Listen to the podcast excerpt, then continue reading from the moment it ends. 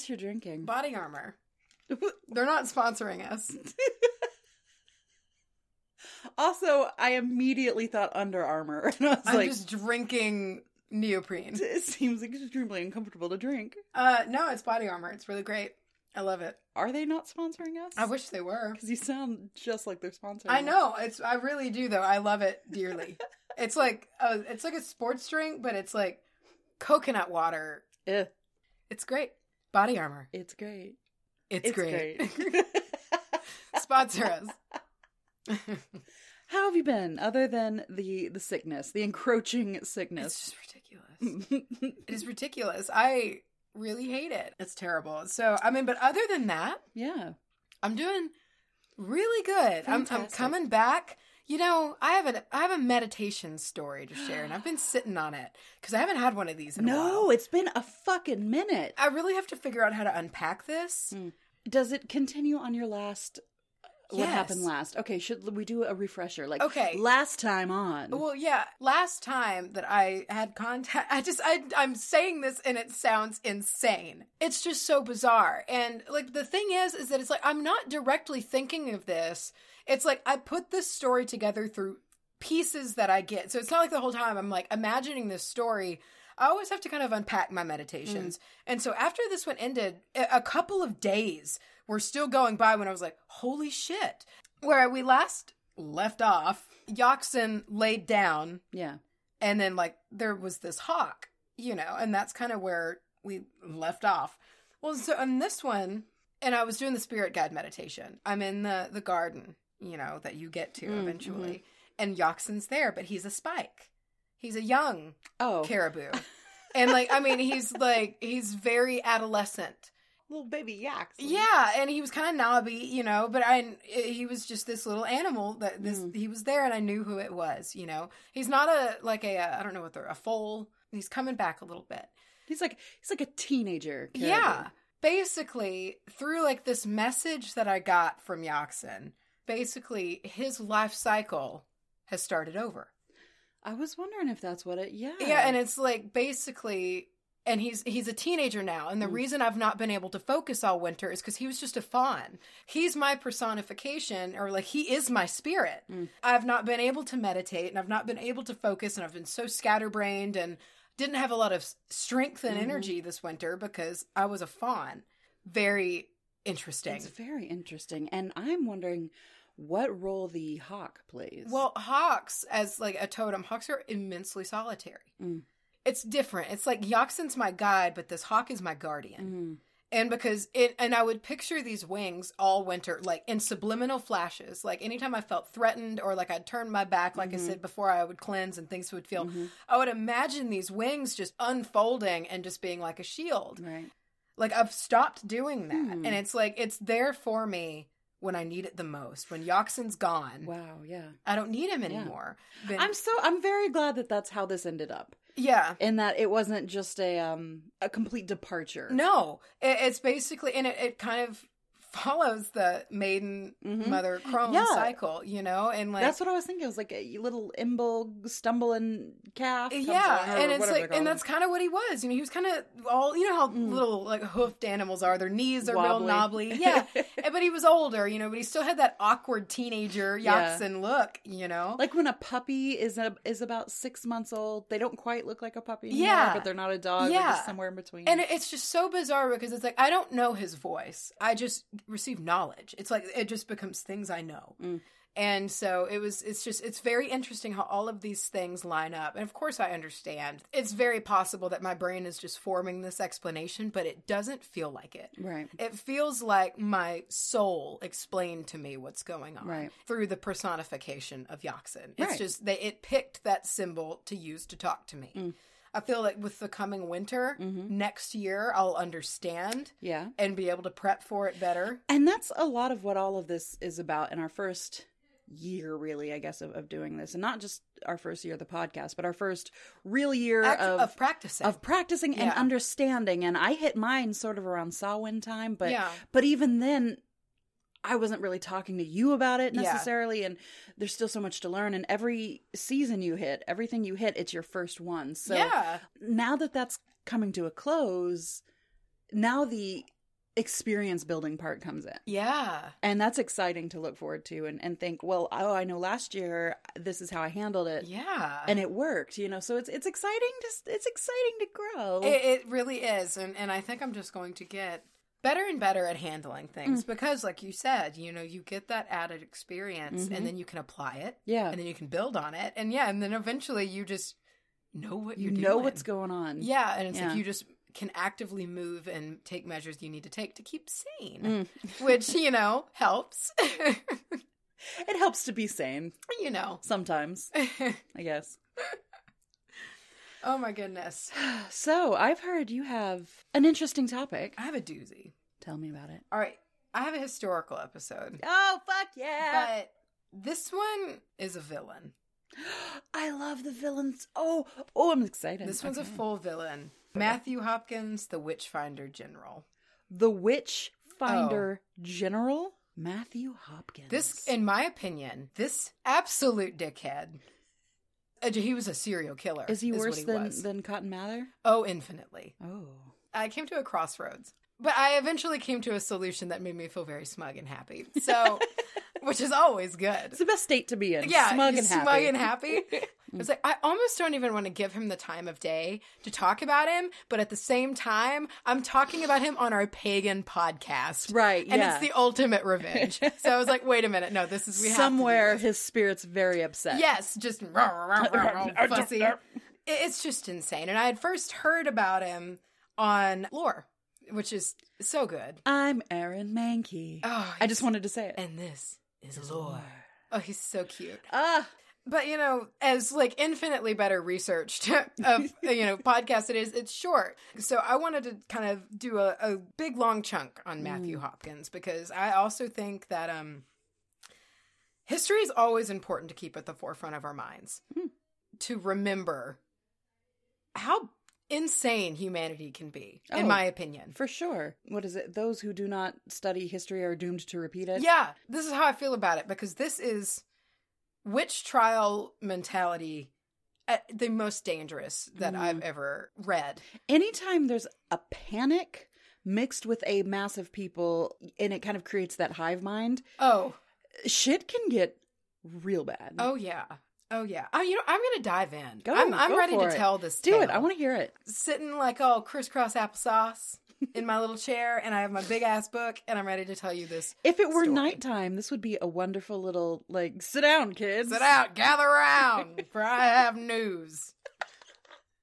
By the way, I left all of that sit down, kids stuff in the last episode. And no one knows what it Uh, means. Maybe we should explain. We're gonna. I feel like we're gonna say this from time to time. Clarky. He was doing a mic check for us and getting all of our tech stuff set up, and he just said, "All right, I'm gonna tell a story. Sit, sit down, Sit kids." down, Oh, that's he meant to say. Like gather round, Gather- yeah, kids. sit down, kids. sit down, kids. So that's where that was.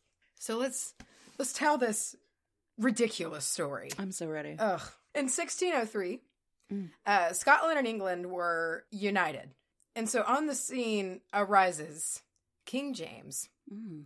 We know who King James is. We're familiar. And uh, formerly he was the King of Scotland, young King of Scotland, but he became James the First of England. So he was like obsessed with all things the occult, but not like in a like a good way? interested way, in a it's going to kill us all way. Ooh. And yeah, that's not good when the king has that mentality. Yeah. Okay, so that's this is issue number one. This is, this is already a problem. He studied the pitfalls of witchcraft and dark magic, and he wrote this bestseller called Demonology.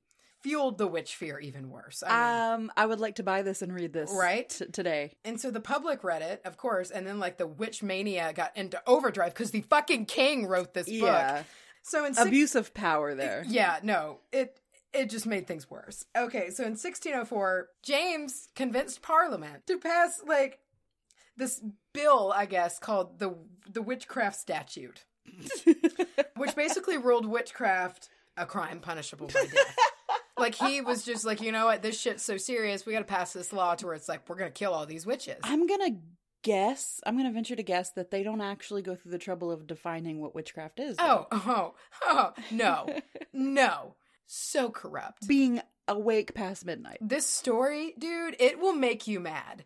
Because that's the thing. I finished it and I was fucking pissed. the fear and paranoia just builds for decades. Mm. Okay. It's just like this. And it, it comes to a head 1644. 40 years Oh, wow. have passed. And it's just been like brewing this paranoia of, you know, witchcraft Mm. Over and things 40 like that. years. God 40 damn. years. That's some time to steep. Yeah. In which walks in Matthew Hopkins, stage left. Here he comes in. Okay. He was a lawyer, granted, a, a starving one. He was like real Puritan. Oh my. Like, my skin's crawling. but he was thinking about it. also literally an evil person.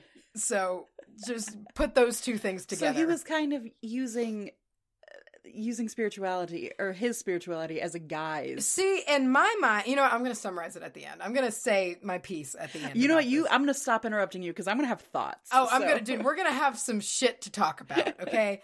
so he moved to Manningtree, Essex, uh, in 1644, uh, and made it his life's mission to destroy anything tied to the works of the devil.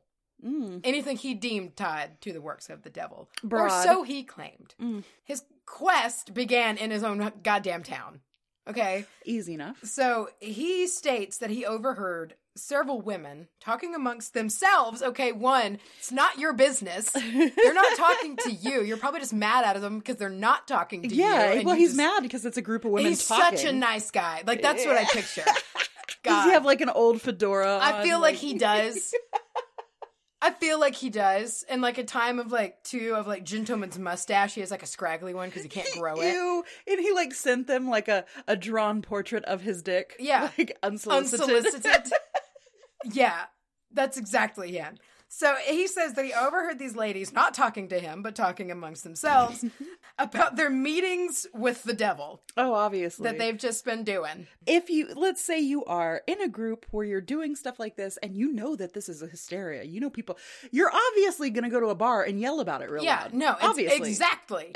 he heard all of this happen, and I have to say, no he didn't this story happens in just a few years. A lot happens in just a few years. Mm-hmm. Then he starts this wave of ac- accusations because, as we know, these witch trial type things just spread like wildfire because mm. someone would get accused and try to save their own hide and accuse somebody else, and it was just a mess. So he started it because he accused these women. Mm. Okay, it winds up this witch trial that he started has 23 women killed. We already start here. 19 were hanged and four died in prison. Uh, okay Oh. we're not talking like total deaths here we're talking this is how it starts No, that was the witch trial that he started ended with 23 women dead. okay But that's not his only witch trial that he started. okay figured there was more jesus how many 29 were 23. hanged? 19 Oh. were hanged and 4 died in prison. what would you rather i'd rather just be hanged I'd rather be hanged. that time a prison jesus yeah. By 1645, Matthew dubbed himself the Witchfinder General. ew i hate that laugh oh, isn't did. he the worst? Okay, no, this dude sucks. Like, what yeah. And he stated that That's he- like picking your own nickname. yeah, no, he called himself the Witchfinder General. What a dick. Oh, he's horrible. And he stated he was hired by Parliament to uh, to hunt, uncover, and punish witches. Mm, It was his job. mm. So he Who uh, paid him for this? I'll tell you. Okay, I'm sorry. You you It- okay? dude, it's I'm having feelings. It's so horrible that this just happened. So he traveled with a, a literal entourage Ugh. who were deemed the lady prickers. Wait. Mm, I'll explain. Okay. So, and they traveled from town to town all over eastern England. And um The lady prickers. examining, trying, and killing women and some men for 20 shillings a town, which was a lot of money, to just blow through and kill people. and kill people. This happened. this is like hitman. No, it's some sh- this is- Insane. And so in the and these were rural towns and the, the paranoia and hysteria was worse in these areas. Mhm. So basically a town would be like, "Oh, we need them to come because if they've look how many they caught in that town, we have this many in this town." Who knows how many we have? Yeah. Unfortunately, and very ridiculously, this became a lucrative business. Hmm. They were making murder a business. Yeah. I mean, anything Legally. that causes panic. You Uh, in my opinion, he was a serial killer that found a legal way to his kill. way. Yeah.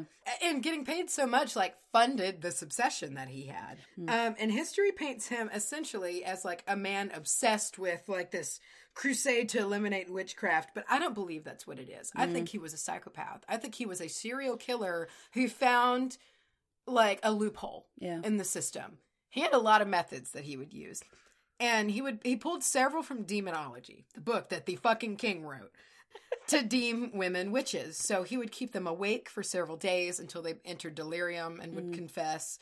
Let's talk about what the term lady prickers means. It was a scam.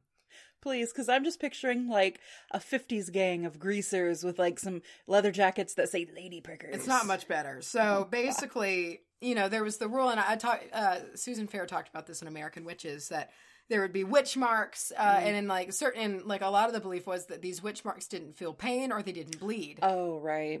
So these sons of bitches would use retractable blades. It was a it was a lie. The blade would just suck into the knife, and they'd be like, "Look, she doesn't bleed." I'm having a problem with this. Yeah, no, that's what I mean. This wasn't for moral purposes. He was killing people because he like, wanted to. Sometimes in this like megalomaniac type of way, people can talk themselves into thinking that they're doing it for good reason. However, if you're going that far, No, because you Because you enjoy kill. it. Yeah, they would like lie because at the same time too, the more witches they got, the more money a town was Oh going to pay God. them. And so yeah, they would use retractable blades and like stab, and the blade would suck into the handle. Oh look, she does not bleed, you know, Oh and then she's God. killed. Are you kidding me? And me? can you imagine being the woman or the person that they do this to? Uh, it's and over. knowing what just happened and Yeah. being like, I can, I can. There's nothing I and can And no do. one's to believe you. Nothing I can do. I mean that I'm gonna uh, die a horrible death. just cuz someone Yeah. thinks I should. And at that time, they don't know now what we know. They don't know that it's ever going to be found out. No. It's horrible. It's really a nightmare. That's that's some ghost potion right there. I to go to your death thinking that shit. I know. Man. It's just awful. But his his favorite Ugh, was the had a duck test. favorite. Oh, mm, okay. Tell us about that. Yeah, I hate this thing. So he loved the swimming test. Uh, he would bind their hands and feet, sometimes tie them to a chair, and and just throw them in the pond.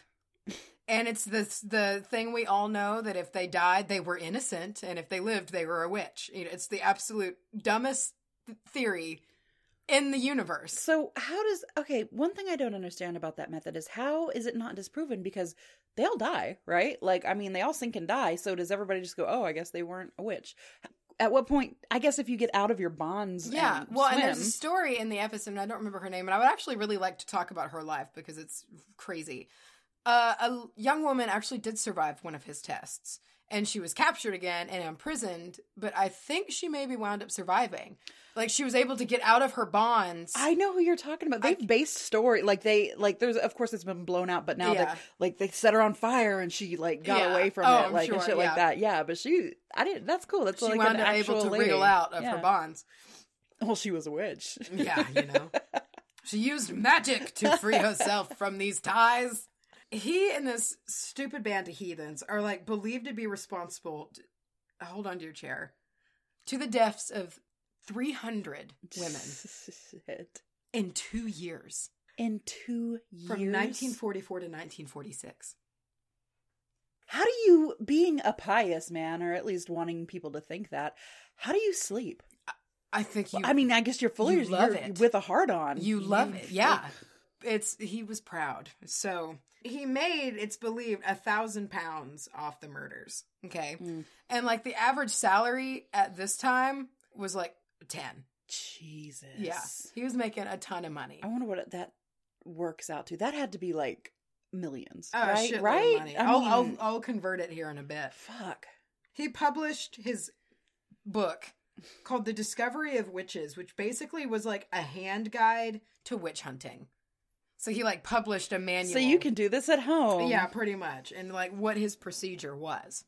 During the reign of Matthew Hopkins, let's talk about how this happened because it's like I know, you know, everybody knows about like the witch trials and things like that, but it's like this one is exceptional because this is there was no reason, you know, mm. because even in a lot of your like witch trial towns, you hear like there's always like one person who like s- stopped it or something happened, you know, and it's like there was no reason here. There was no um pushback. Yeah, like it just that this was allowed to happen. Hmm.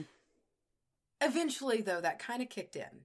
You know, Hopefully, yeah, Shit. but it's like, He's still over there doing well, it. Well, if you notice, he has a pretty short reign of power, only two years.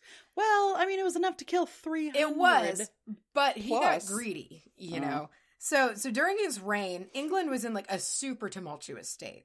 Economic depression, extreme poverty, uh religious fightings. So, you know, the Puritans were pissed at the Catholics Mhm. and like basically everyone else who wasn't Puritan.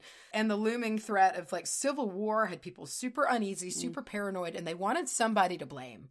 So going all the way back from 1542 is kind of when this began. So remember, we're now in 1647, but in 1542, King Henry VIII, swell guy, um, he introduced, and I love the name of this bill. Buckle up for this name. He introduced the bill against conjuration and witchcrafts and sorcery and enchantments. this was the first of several different witchcraft laws that were passed for the next several years uh, by different rulers. Like, I mean, it's just like that was, but that's like the one that kind of started it all. Um, so Can you, demonology. can, wait, can you hit me with that name? Oh, I would time? love to hit you with it again. Bill against conjuration and witchcrafts and sorcery and enchantments. it's like they're just like afterthoughts. Yeah, like, just oh, like, oh, oh, oh, wait, and enchantments. gotta cover all the bases. oh shit. So, demonology, however, it was violent and threatening. So, it talked about wanting to destroy. And that was, again, published by the king. Jesus Christ. the ruler like of ev- so that didn't help either you know like that is what got distributed everywhere and was like everybody had read it because the goddamn king wrote it by 1648 things kind of began to calm down while it wasn't like the end of the witch trials as we know the widespread like panic started to let up as did like the political climate so Mm. things started to kind of smooth down therefore the people smoothed down a little bit That's Um, that's bad for business. I'm telling you, people were starting to realize that Matthew Hopkins was not all good. It's Somebody finally went. well, cer- yeah, "Uh." certain people were starting to speak up. Like there was an earl that came out that was like, "Look, you're just killing people for money." Well, he was a witch. you know, and that finally came out. His death is actually kind of a mystery. There's a lot of people who say that he, or like, you know, like a story circulated that he died in a dunking test, like accused as a witch. Would there be so much justice? No, I that? know. Like the theory though is that he actually might have like died to like of like something like tuberculosis, Mm. but he died in 1647. So he died Like at the end, like at the end. right so as that was basically, yeah, he did Huh. it until he died. um, yeah, he died August 12th, or he was buried August 12th, 1647. It can be found on uh Huh. on like burial notes. But that's that's the story of Matthew Hopkins, the witch finder general. A name he fucking picked. that he picked. I have feelings. I know, I know. It's just like I actually want to like cut these pages out of my book and burn them. but it, it- like it's Not have that shit. Yeah, it's just like are you kidding me? It, it amazes me, and still to this day. I mean, not to you know, we're not a political podcast now, but it amazes me what you can kind of get away with under the under the ruse of being pious. Yeah. I mean, Yeah. what you can do under the name of God Oh yeah. really stretches a little far. Yeah. Yeah, you can bend those Even rules. fucking a lot worse. Can you imagine if some dude like today was like, "I'm killing witches," and he killed 300 people? That Yeah. would be like legally. y- you you couldn't do that. That guy would go to jail. And yeah. he- but at the beginning, you know, and even the middle part of his whole business, he was looked as a like a basically a cleaning crew. how scared would you be if you lived in one of these towns and you knew like you knew you were kind of an outcast? Yeah. I for would whatever reason. I'd pack up and I would try to. I'd leave. Yeah, if you had a chance. I'd go to the one of the towns he already cleared through. Yeah. I'd be like, I'm a new lady in town. And you know, I might be looking too deep into this, but it kind of pissed me off because I was reading a bunch of like academic papers and shit like that to, that people have written about him. Nobody was saying he did this because he liked to kill. They were all Mhm. like, uh, he was just overly like moral or like his religion. It's like, no, I don't buy that for a second. Y'all Yeah. need to tell the truth. Yeah. Y'all need to say that this was someone who killed for fun. to, to me anyway, and I'm could be completely off here, but if you're doing this in a way to represent your morality, you don't torture. You know what I mean? You don't Like- torture, and you also don't lie to the point to where like the one thing you use to have these women killed is a retractable blade. right? Exactly. You know, it's like no, you're doing this because you enjoy it. yeah, And you know, things like that are still happening in certain parts of the world. Mm. You know, it's just we're so far removed from it now, fortunately. yeah. We have the luxury of looking back on it and being Yeah. like, "That's ridiculous." Yeah. But um, wow, Yeah. that was a good one. Yeah. I enjoyed that. I feel like you're gonna bring up the mood a little bit. I don't know. I got a little bit of a weird story. Oh. It's not a downer. I- If anything, it's very um it's reaffirmed my faith in communication with other things. So we've both had experiences like that. Isn't I, that you know, it, it's again, it's that time of the year where we can shake hands and kind of both. yeah, it's like that middle ground. We're not hundred percent happy. Yeah. we're kind of seventy five, Yeah. maybe. Or before we go any further, Oh, yeah, I know. I was so excited to tell my story. I just like balls to the wall. it. Patrick, oh, Sam,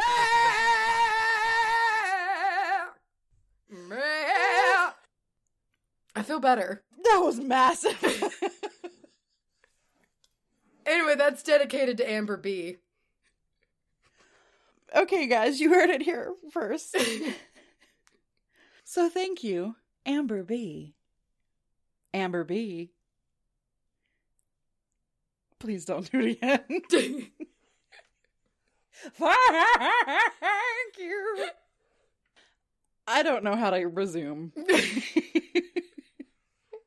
So I want I want to talk about the magic of mirrors. but not scrying. Not scrying. Okay. And not the more spooky side Yeah. because there's a lot of shit Oh. that comes with mirrors. Oh yeah. And I think that's something that we just instinctually know Yes. as people, Mhm. you know. Well, and horror movies don't help. Well, I mean, obviously, but I think it's because Yeah, it's like a human trait of like an uneasiness. something, yeah. Um, but it's not all bad, no. and some of it is quite good and very interesting. So I want to dive into kind of a more cheery side of how you can use mirrors in your practice. Okay. I didn't know this when I picked this. This is actually a little old school. Okay. Mirror mirrors and their uses in magic is a little dated. I can see that. Yeah. And it's reserved for kind of more specific parts Oh. of practice. I want to talk about what got me on this. Okay. This has been a long time coming because it's been, Mace, how long has it been since we received this gift? A month and a half ago, Month two and a- months yeah. ago, maybe. Yeah. One of our wonderful, lovely coven members, a Miss Amanda, sent us a wonderful gift, uh, but also like a, a great letter. She wrote a letter It was and very. she sent some bath salts. Oh my God. And I opened it at work. I do you get like a kick out of opening? I like- do, yeah, I really do, because our, our listeners send us some very interesting things, like like, immensely interesting. And I'm yeah, gonna I'll open it in front of these non-pagans. yeah, see I'll like happens. open it at work and it's really fun. But I pulled out I pulled out this item and I Charlye, I cannot even explain to you. Mm. I inherently I picked it up and was like, this is Charlye's. Like I it just I knew that. And like I just knew it immediately. And that's what you said. You wrote me, we got the coolest letter today. Look at this. But there's something else. Yeah. And that's i- immediately off the bat. You were like, I held it and I knew it was yours. Yeah. And I'm talking about a beautiful, Oh, it's stunning. a hand mirror and kind of a large, Yeah. a large hand mirror. Silver.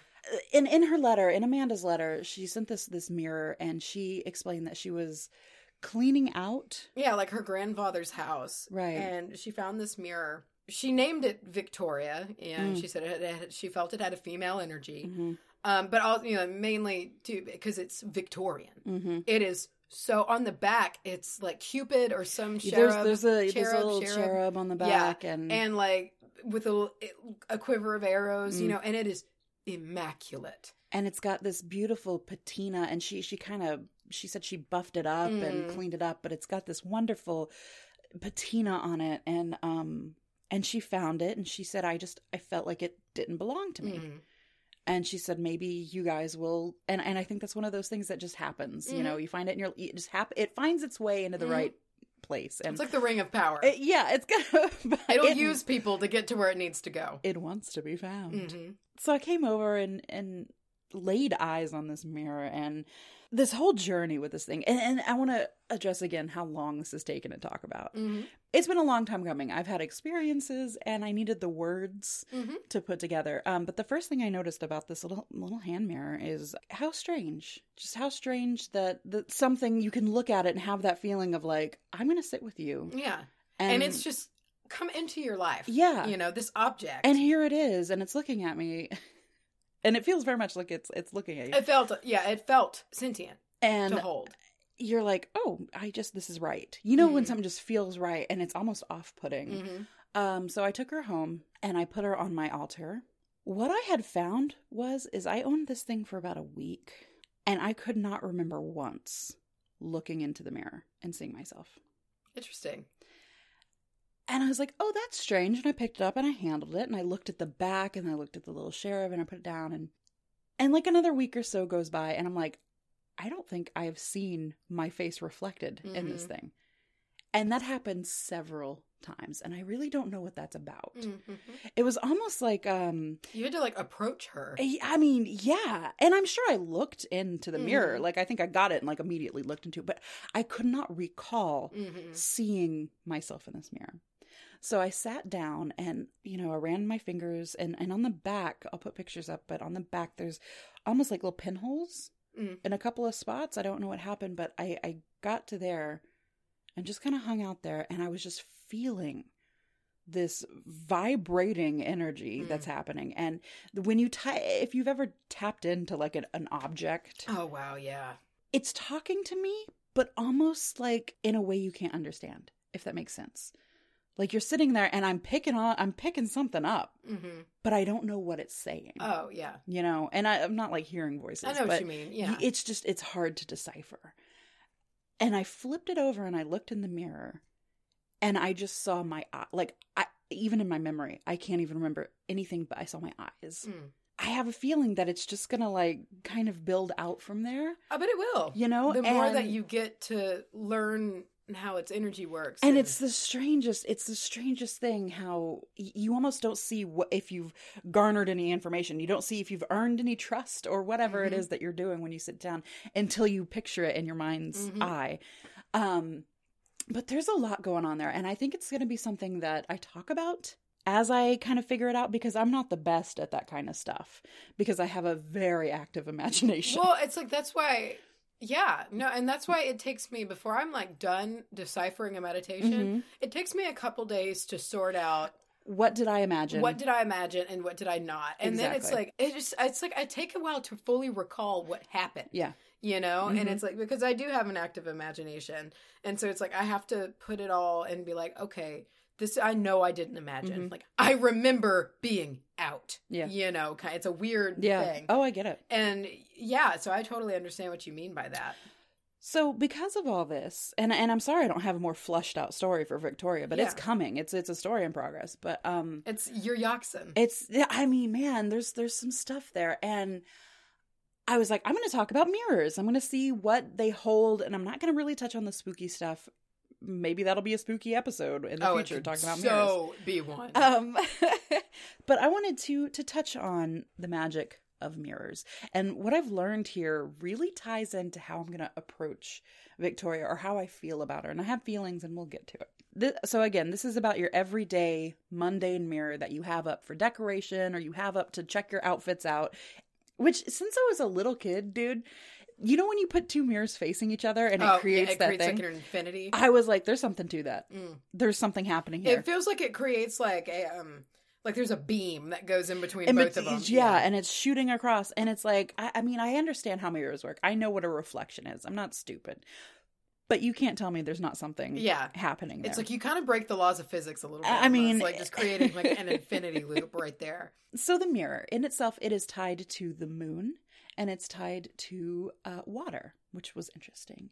And if you want to cleanse your Mhm. mirror, it's best to use either one one of these mediums. So you can leave it out in the moonlight, or you can use any kind of blessed water, holy water, if you will, maybe even like Florida water. Just give it a spritz. Uh, I've read before that some like after you do, remember that one that I talked about to where you use your mirror to suck up all the bad energy and then you burn it in the sun, but just, rinse, it, with water. Yeah. I, I wonder how much of that is tied to the fact that water was the first mirror, you know? Yeah. Um, Interesting. I didn't think it's like almost getting back to the roots. Right. And it is said that water is the secret that will help unlock the powers of the mirror. Oh. Um, which was a beautiful little, little quote I I, like found, that. and I was like, I don't know what it means, but there's some. It's it's just like one of those vaguely witchy things. Yeah. That's like, oh, it's just that's just the way it is. Various entities, gods and goddesses, are tied to the mirror. Uh, Aphrodite, Isis, Freya, and Hathor. Some of them even use their mirrors as powerful weapons. A lot of what I read about Aphrodite and her mirror was very a polarizing topic. That some people think it's this vanity kind of thing that she had her mirror and she's you know she's all about love and beauty and that's obviously reflected in reflected in the mirror. But she also used it as a fucking weapon I like that. which um is so fucking cool. So the planet venus the symbol for it is actually a circle with a little cross under it. It actually represents that hand mirror of venus and aphrodite wow. yeah That's so cool. that whole like female symbol Mm. and stuff is the hand mirror that was rep- that they always had with them That's and would very, fight with. Very interesting. I thought that was so cool. All right, so getting into the the metaphys a little bit here. Mirrors uh, can be used to protect against evil. In fact, and this is just a funny little aside, in the 17th century in Europe, it became very popular to wear little mirrors like on your hats I love it. or like on just a little part of your body. I little mirrors became a fashion accessory because they were like charms to Mhm. ward off evil and stuff like that. But fancy haberdasheries would just have these hats with like mirrors Oh, stuck that's in. I can just see like very posh hmm Europeans in this time just having their mirror. Oh, have you seen my new mirror? Yeah. Oh, oh Um, God. Did you see so and so's new mirror? mirror? Oh my goodness. She doesn't even have a mirror. I know they can't really afford that mirror. I heard she had to take out a loan for that mirror. Mhm. I feel like it would be fun as hell to gossip with some like 17th century Vic- Oh like women. Like, um, oh, you know it. all right, so the whole thing with mirrors, everything that you can talk about them with, i- is it boils down to one basic truth: they direct energy, and it also absorbs. It's something that stores energy so well, much like a like a crystal almost Mhm. negative actions performed repeatedly in a mirror, such as negative self talk. I mean, think about when you're getting ready in the morning and you sit down, those big magnifying mirrors that you cannot look into, Oh, if you do, it's game over. they- You're there for hours. they make you, they make everyone feel like shit. yeah, I, I mean, I see every blackhead, every pore, Every everything. like bloodshot, cap- broken Yeah, capillary. like it's horrible. Or even in the way when you like, I guess maybe put on your do your hair, whatever, kind of poke and prod at yourself, and just, oh, I wish this was tighter, and just that negative or not great self talk that we do can be absorbed Mhm. by this mirror and then reflected out on you. You're doing this negative self talk, but you're kind of set, setting a precedence for every time you sit in front of this mirror. It's radiating radiating back this energy of this is a place. This is the place where you sit and you judge yourself, Mhm. right? That's really interesting that you say that because that kind of lines up. Okay, so I have this weird thing, and and I, I'm sure a lot of people do this also, to where it's like a certain mirror that I'll look in. It's like I don't truly. It's dysmorphia, you know. Yeah. But I've discovered something, and it's like this weird hack, for lack of a better word, that I figured out how to do. So, like in my bathroom, there's like a right corner, you know, and two mirrors. There's one on like a door, and then one on the wall. Mm. And if the one on the door is angled a certain way, what you can see in that mi- you like, I see myself as the world sees me Mm. because I'm not looking directly at me. into a mirror yeah like And a third like- person yeah, and it's like I can break it yeah and I can actually see myself as I really look. Mhm. Even though I'm looking in a mirror just like I was a moment ago, it's like I'm not getting the direct energy Mhm. of that mirror that thinks that I look this way because Mhm. I've told myself I do. It's looking at another mirror and it's like, I don't know what programming I you're have you're you yet. bypassing Yes, what you've set up. really looks like Yeah. Mm-hmm. a different person. And I know that sounds kind of nutty, but if I like look in the other mirror, I don't look the same. Yeah. it's just really weird. No, and, and it, you could have. We'll get into this later. You can actually kind of charge your mirrors with certain intents. And Picasso, I think, once said something like, "Who sees us truly as we are? The mirror or the painter?" Mm, Something along those lines. And that kind of reminds me of that. Is like, who sees you the way you really are? Yeah, All right, so that's the, that's kind of the background on mirrors and what they can do and the whole underlying feeling about them. So I love this idea of forgotten, like forgotten magic and forgotten powers that the mirror has Mm. because it's kind of been it's been taken over by other things and other practices. And I I've always just had this thing with mirror that they're very they feel powerful. they feel important. they feel important and they're almost like little they're almost like little portals and Mhm. that kind of leads more into the spooky side of Mhm. things that we'll get into one of these days um but it doesn't have to be a bad thing just because you know like the the, the runes and They're a cards, channel. they're same thing you know it's just a tool to kind of break down that peek behind that veil a little Mhm. bit and there is the theory of if you do have this mirror that you have looked into it every day and you've thought horrible things about yourself. And I'm talking about extreme sense- situations, you know, Mhm. when almost like a disorder or even scrying for unknown purposes Mm. when you don't sit down and you think, I'm trying to do the specific thing when I'm scrying. If you're just kind of looking absent mindedly at one particular mirror over and over again, it's said that it can kind of create a weak spot. It's recommended that if you do use mirrors for scrying, that you switch them up from time to time. Okay, so in hoodoo belief, and you know I love some hoodoo I love some hoodoo. Okay. If you work any spell on top of a mirror, and this is something I'm going to start doing, if you work any spell on top of a mirror, the power will be increased. I like that. And I like this idea for doing, like, I, I like to mix up floor washes and like potiony things. We've talked about this before. I Mhm. like to work with like little herbs and stuff like that. And I think that that's a physical, ma- you can manipulate these things physically Mhm. to kind of gather a little bit of that energy. So I like the idea of having just a little mirrored table. It's like a little bit. It's like a little piece of the veil gets in. Right. Like- yeah. It's just something a little special about it that you can't. I don't know. I can't quite put my finger on it. Uh, also, in hoodoo tradition, to protect someone, and this is fucking interesting. If you want to protect someone or even yourself, you can place their name in between two outward facing mirrors. That makes sense, me. Right? Yeah. Exactly. On the other hand, if you want to block someone, you can place their name in the middle of two inward. It almost feels like you're just like putting a spotlight on it. It feels like a- if something is always aware of them and knows what they're up to, so you can protect yourself. it feels like a freeze almost. Yeah. Just kind of like, I gotcha, bitch. Yeah, Mirrors may help in astral projection. I believe that. However, many witches do choose to cover up their mirrors if they are trying to like astrally project or, or even sometimes as they sleep. Because it is said that if you catch your own reflection during an astral projection, it's very jarring to see yourself like that. Do you even see your physical body or do you see your spirit? Oh, that makes me nervous. like it it jars you and it's not like nothing bad ha- like you know you're not gonna get like caught or something right, but I get that's a But it- it's jarring and it's said that it can be so jarring that it it shoves you back into your material body oh, okay. uh, and a lot of the times witches they view sleeping as a gateway Yes, I agree with that. you know and so sometimes before you go to sleep just cover up that mirror over. mirrors can dramatically shift the feeling of a room and this to me is so uh, 100%. apparent like Yes. it's not even a witchy They thing command it's just like a that's room. Anything that is reflected in the mirror, physical or not, is said to be stored there. We talked about that a little earlier with your energy and your intent, right? But it's said to, whatever mirror sees, it copies and kind of stores in its energy.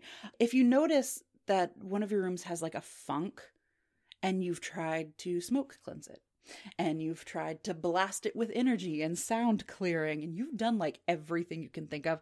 I have a room in my house that feels kind of dark when you walk into it it's a little stale, you know, and I I work so hard. I'm constantly smoking the bitch up, I know what you mean. and I'm constantly doing sound clearing, and Get I'm a trying big to. uh, like floor mirror. I, you know what? And the thing is, is my vanity mirror is right across from our bed. I have really bad nightmares sometimes that Mm. I wake up and I don't remember, but I'm just freaking out from. You've maybe had it there for too long. And that's what I'm thinking. There might be something to it. So I'm going to try this out and see what it does.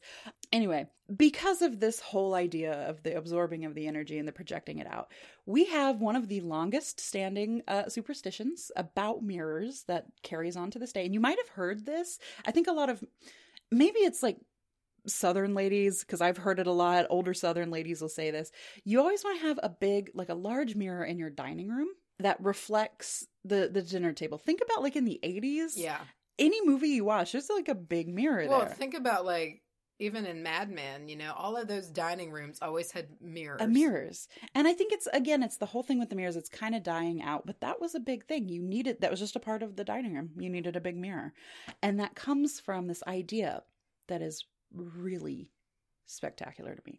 If you reflect food in a mirror it is said that it actually transforms it into tangible edible food Oh, interesting. for the other side or for the spirit realm and in this way you're not just theoretically leaving offerings But you're like making them happy. You're, giving them a good ass meal. exactly you are you're nourishing them and it's like probably the first actual little bit of food they've had in a while and it's not just like they left me chocolate on the altar i'm really appreciative Yeah. and i'm you know But I'm fucking hungry. but i want to fucking eat it which is just a cool little little thing and it's also said that um if you're reflecting food at your dinner table it's going to project a blessing of Mm. wealth into your home which makes sense if you're putting food on your table Yeah. literally it's going to project this want not Yeah. s- sense into the house into the home thought that was one of those little lovely things I love that, that we like to to talk just a little lovely thing uh and especially because mirrors are the subject of a lot of spooky gateway stories Yeah. Yeah. um It's good to hear the good. it's good to hear the good and i'm not saying that those spooky things aren't out there i'm saying protect your mirrors. Uh, i also saw something that you can draw sigils into the back of them. Mm. so yeah that was that was lovely. And i love the idea of transforming your food and kind of sending it to them and make it makes your offerings more nourishing. And just all of these things they're so sweet and they're so nice. It, it is also said that if you do the reflection of the food it will increase your blessings from the spirits because they're happier right? Like they're getting food. This feels a little bit like a bribe i don't want to do that because i'm like if i do this maybe i'll No, it's i'll get something That's like when I leave offerings to the woods, like I've been doing, it's thanking them Yeah. for helping me get through this winter that happened. yeah. You know, it feels weird being like, I'm leaving you this, so you'll give me this. I've tried that before because in the beginning that's a lot of what you read is like leave offerings for blessings and I'm but that's not how everybody thinks and that's fine because Yeah. everyone's relationship with their ancestors It's and with their spirits is Yeah. different. Just as it would be going to my mom's house, you know. I don't want to walk into my mom's house and be like, "Hey, Hey. I brought you this thing. Will you do this for me? Do you do do a thing for me?" Yeah. But some people have that relationship. Anywho, you can charge your mirror with the power of the sun, but no more than 9 seconds. Yeah, that's what I read. It was like no more mine just to burn out the the negativity. Yeah. It's like no more than seven seconds or Right. something. It's like no more. I feel I feel like I'd feel good at a good solid five. yeah, Five seconds. And um I would like to encourage you to if you are going to be using the sun to either burn out negative shit that you've scried or to charge it for your workings. God damn it. Hold it above your head and point it at the sun. Don't goddamn look in the mirror Yeah, and burn your eyeballs out. I've got some feng shui tips on mirrors. you know, I've been thinking about feng shui the I whole time you've been talking about this. yeah. It's really been sinking in and like making elements of feng shui makes make sense. Mirrors are such a huge part of feng Mhm. shui. And here's some here's some interesting little tidbits if you're into this. And I think I am. I oh, I so am. I think if I were to sit down and like read about it, my house would change. Mhm. Like I would just be like, "Oh, can't put that there because of the spirits. I am constantly changing things Mhm. in my house. Do not place two mirrors opposite each other, as this indicates restlessness, and the energy can get stuck between the two mirrors and they can't move on. So just as a reflection is bouncing back and forth, like the Oh energy, yeah, don't, they don't need it to be can just facing each yeah, other. yeah, not two mirrors looking at each other, creating that weird fucking portal dimension. That I No, it does. about. It feels like it like a like you know you like pass through a beam of almost like a hadron collider or something like Just- that. Like it's just like a beam of intense energy, and you just walk through it, and your head just splits in half. particularly permanently. I feel like that's just it's like gonna dismantle just- and blow up. it's a portal. Something's gonna crawl through. Don't hang a mirror at the opposite of a door. So if you open your bedroom door, you don't want to be looking directly into a mirror Mhm. because that is said to block energy from entering the room. So kind of like what you do when you go through and you do your smoke cleansing and stuff and you draw your sigils, Mhm. right? If you had a mirror sitting at that door, as soon as you open the door, it's just blasting energy Yeah. into the room. A little bit of mirror lore as as we wrap up here. We've all heard the the deal about don't break a mirror Mhm. or it'll bring what is it seven years of bad years of luck bad luck. right that comes to us from the romans as they've graciously given us a bunch of weird shit that we like somehow incorporate into Mhm. our daily lives uh, the romans thought that every seven years life renewed itself and I'm, I'm kind of thinking of like the skin cell thing here. Yeah, they I say that, that. seven years you're basically a new A person. new person, yeah. but they thought in in life, and if you did certain things, one of them being breaking a mirror, but there was a hundred different things you could do, it would just like sour the rest of your seven year cycle, right? So that's how we get this thing that if we break a mirror, we'll have seven years of bad luck. And it's not even where it came from. And I just thought that was so interesting. And I'm so like intrigued by the Romans and their weird patterns of thought Very that are like almost OCD. Yes. Like the way they. about everything. And I want to end on a quote. I love it when you end on a quote. And this is from a little actress by the name of Bonnie Langford. Mm. And she says, Looking in the mirror is very strange. We see only what we choose to see, good or bad. That's true. Very true. Macy, roll that beautiful review footage. I'm gonna roll it. I'm gonna roll in it. I'm gonna roll in it. Mm. And this was uh, posted by Unscripted With two eyes. with two eyes. Unscripted. Unscripted. Yes. uh, the title all around great show. Hey, hey. Good show. Good show. Old chap. I am so happy to have found this podcast. I'm a baby pagan slash hedge witch, and this has really helped with all of my research. These girls have a perfect mix of information, entertainment, and comedy. Mm. Thank you, girls. Keep up the great work. P.S. Love the spooky sods. The spooky sods have gotten a lot of love. Oh, man. And boy, am I happy about it. Oh, yes. Charlye, Macy. we have an email. All right. Do you know what it is? Partner.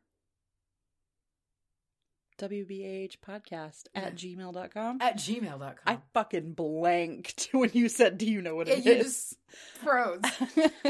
We are also on Instagram at Witch Bitch Amateur Hour. mm, Find us there. Follow us there. join the cult. Oops, I mean Coven. Oops, I mean Kevin. Uh, we are also on Twitter at. B b b bitch hour. Oh, I like that one. It was Porky Pig. B b b bitch hour. Nice. that was the worst Porky Pig. Uh, we are also on Facebook at Witch Amateur Hour. Mm. Very important to distinguish all of these from each other. hmm Uh, uh, we are on Patreon at www.patreon.com forward slash WBAH podcast. Thank you very much Thank you very, very much. for the consideration. Y'all are allowing us to uh, put together some really fun things Oh. that will be coming real soon. Oh, yeah. That's all of it. All of it. We have nothing left. Our episode time came and, and dashed. This has been the WBH podcast. Hmm. Dashed doesn't really rhyme with It reminds me cast. of Dasher